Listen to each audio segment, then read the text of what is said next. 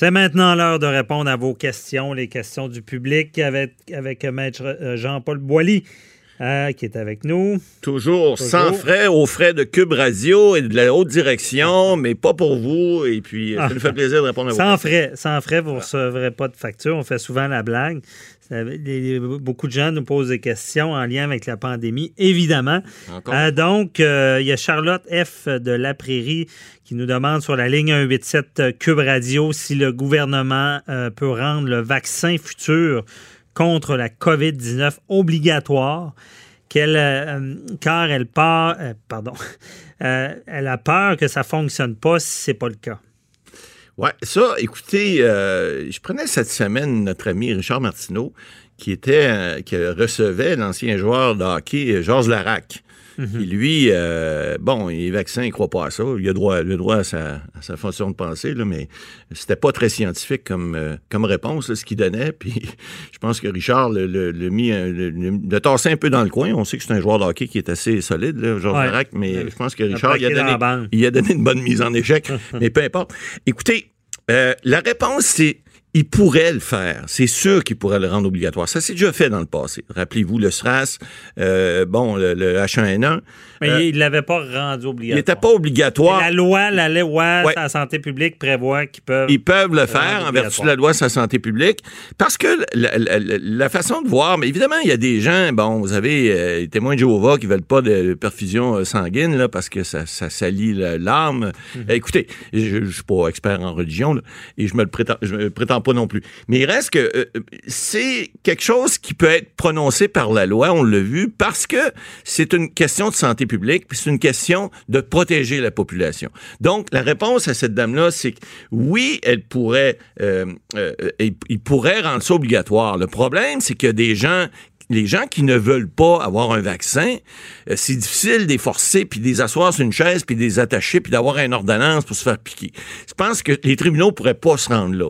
Le problème, c'est de, de, de convaincre la population de dire, écoutez, vous le faites vous le faites parce que le vaccin, si vous ne l'avez pas, puis que les autres l'ont, finalement, là, les autres vont avoir un vaccin pour vous protéger, vous. Alors, ça devient injuste, à un moment donné, pour la population. Donc, une question, effectivement, de gros bon sens. C'est un peu comme les masques. On dit, si vous allez dans des endroits publics, le masque n'est pas obligatoire, mais il est fortement recommandé. Alors, le vaccin, ce sera un peu pareil. Mais, légalement, il n'est pas impossible qu'il y ait une vaccination obligatoire. Euh, comme il y a déjà eu des quarantaines obligatoires, comme il y en a eu, le présentement, les gens qui qui, arrivent l'étranger doivent se mettre volontairement en quarantaine. Mais si vous arrivez d'un aéroport, puis vous n'avez pas de plan précis pour 14 jours, quelqu'un vient pas vous chercher, puis que vous, vous restez confiné pendant 14 jours chez vous, ben on vous prend, puis c'est pas, il y a, le, représentant aux douanes a le droit de vous prendre, vous amener dans un hôtel qui a été désigné, puis vous allez rester là 14 jours, probablement nourri aux frais de l'État, mais quand même. Alors, il y a des moyens qu'on peut prendre maintenant. Est-ce que les gens, on doit se rendre là, on dit encore souvent, Maître Bernier, vous le savez, euh, euh, utilisez votre gros bon sens. Bon, les vaccins, lorsque ça va arriver, on espère qu'ils vont avoir été testés. Écoutez, ça fait déjà un an qu'ils sont là-dessus. Bon, mm-hmm. il est évident que les vaccins, des fois, encore là, on n'est pas médecin, mais est-ce que c'est sûr à 100% Réponse non. Mais légalement, si on rend le vaccin disponible, on ose espérer que la population n'aura pas besoin d'une loi puis d'un règlement pour dire, écoutez, là, c'est le gros bon sens, allez vous faire vacciner pour ne mhm. pas contaminer les autres puis que vous soyez vous-même pas contaminé. Alors, je pense qu'on pourra facilement euh, dire que ils, peuvent, ils peuvent l'obliger, mais on pense que ça prendrait une situation extrême. Ben, écoutez, oui, puis il faudrait que la population, euh, écoutez, il y a toujours, euh, on sait tout le temps, là, si le gouvernement veut adopter une loi, puis que les gens sont pas d'accord, ben vous avez qu'à défaire le gouvernement à la prochaine, à la prochaine élection. Alors, le gouvernement va aller dans le sens de la population, mhm. mais je pense pas que les gens sont majoritairement contre les vaccins. Oui, il y a des y a ben, la théorie du complot un peu partout là, mais, ça c'est une minorité, malgré certains sondages qu'on a vus. Effectivement. Parfait. Il y a autre question. Il y a Pierre P de Pont-Rouge. Ça fait des pistes? Oui, pas mal. Elle veut savoir comment les assureurs peuvent refuser de couvrir les centres pour personnes âgées. Et euh, est-ce qu'il demande s'il n'y a pas une loi euh, qui peut euh, les empêcher de faire cela? Dans le fond, avec ce qui se passe, il n'y aurait plus d'assurance pour les, centres de personnes âgées. le, chapitre des assurances dans le Code civil, bon, vous avez suivi vos cours d'assurance à la faculté, j'imagine.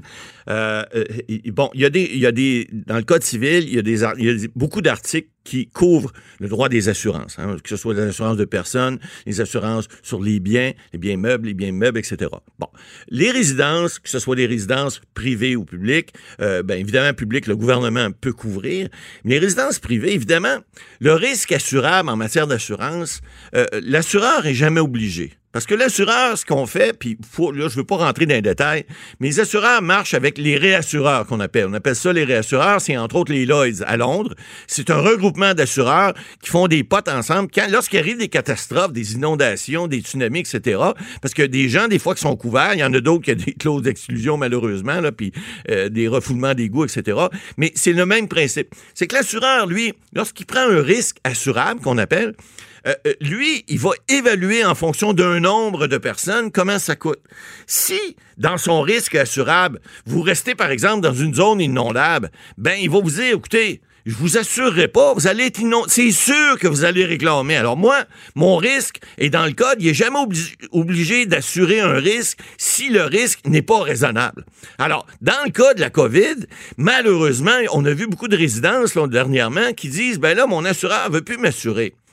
Il y a une façon de le faire. Bon, le gouvernement, souvent, peut être son propre assureur. Hein. Le gouvernement, on dit, euh, par exemple, le gouvernement fédéral euh, n'emprunte pas dans les, banques, il emprunte, à la Banque du Canada. Alors, c'est lui qui émet l'argent, c'est lui qui a les réserves d'or, c'est lui qui fait euh, son, son propre emprunt. Il est son propre emprunteur.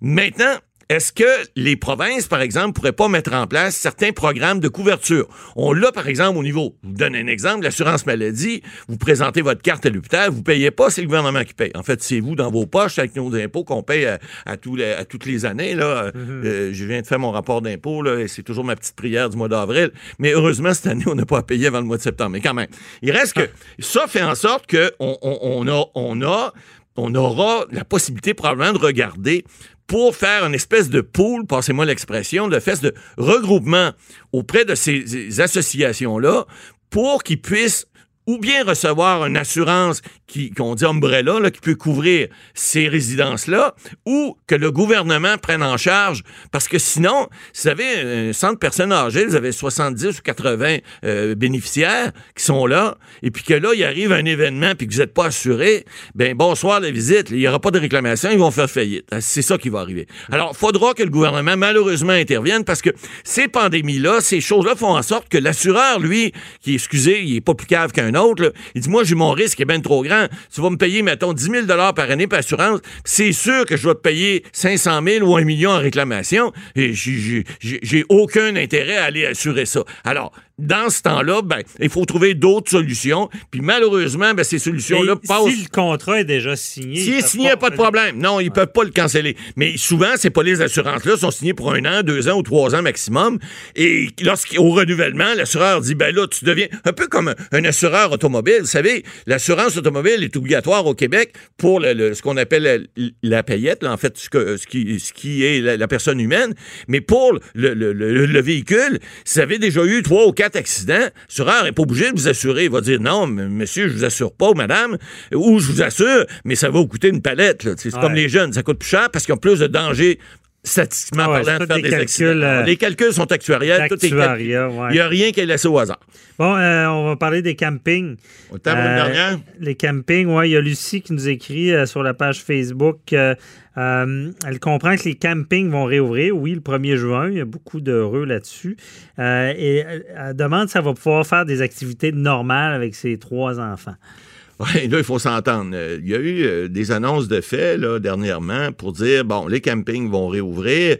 Euh, ce que j'ai vérifié, en tout cas à date, là, euh, ça sera pas les campings que vous avez connus, madame. Oui, ça va être le fun, oui, ça va être en plein air, mais oui, ça va être à distance. Parce que là, écoutez, il y a euh, toutes sortes d'activités qui normalement se font dans des campings. On parle de, de, baignade. Hein? Bon, là, si c'est un lac où votre terrain de camping vous allez être plus chanceuse parce que les piscines, semble-t-il, que ça fonctionnera pas. En tout cas, jusqu'à nouvelle heure, à moins que le gouvernement annonce d'autres choses, mais c'est plus difficile de garder garder une distance sociale dans une piscine que si vous êtes dans un lac au beau milieu, dans votre chaloupe, euh, puis que l'eau est fraîche là, au mois de juin ou au mois de juillet, c'est pas mal plus facile. Bon, évidemment, est-ce que vos enfants vont aller à l'eau avec une flottaison? Probablement, dépendamment de l'âge, il faut faire attention, des questions de sécurité.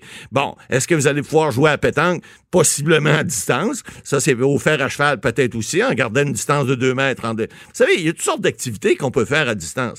Mais là, est-ce que le casse-croûte euh, à patate, qui est situé à l'entrée généralement des campings, avec les bons vieux hot dogs estimés, est-ce que vous allez pouvoir aller en manger? Réponse probablement oui, mais pas sur place. On parle de take-out. On parle de faire comme les comptoirs, de prendre la nourriture, vous allez la manger à votre, à votre, euh, à votre emplacement sur votre table. Bon, les feux de camp le soir, la même chose. Est-ce que vous allez pouvoir en faire? Possiblement en famille, oui. Est-ce que vous allez pouvoir vous réunir avec Présentement, le décret prévoit encore trois familles ensemble, dix personnes. Réponse oui. Encore là, à distance, vous êtes à l'extérieur. Rentrez pas dans les roulottes ensemble. Faites pas un parti de roulotte, c'est pas le temps.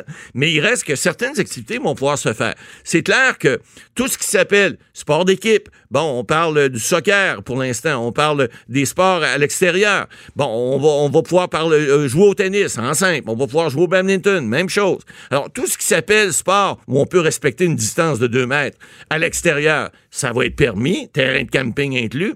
Maintenant, tout ce qui n'est pas activité, évidemment, à distance, ben encore là, si vous jouiez au drapeau avec vos enfants sur le terrain de camping ben euh, ou, au basket... Disons, que ça ne ben, sera plus comme avant pour ben l'instant. On va faire attention. Euh, avec adaptation, mais ça pourrait être pire si c'était pas ouvert. Merci. Mais exagérez pas. Non, non, ben c'est sûr. Si vous voulez passer l'été sur votre camping, il n'y a pas un, Horatio qui est chez vous et qui dit Ah, là, on ferme tout ça. C'est ça, on avertit tout le monde, mais pas ceux qui nous écoutent. euh, on revient pas en arrière. Merci, Matt Boily. Euh, merci à nos auditeurs. C'est tout pour aujourd'hui. On se retrouve demain. Bye bye.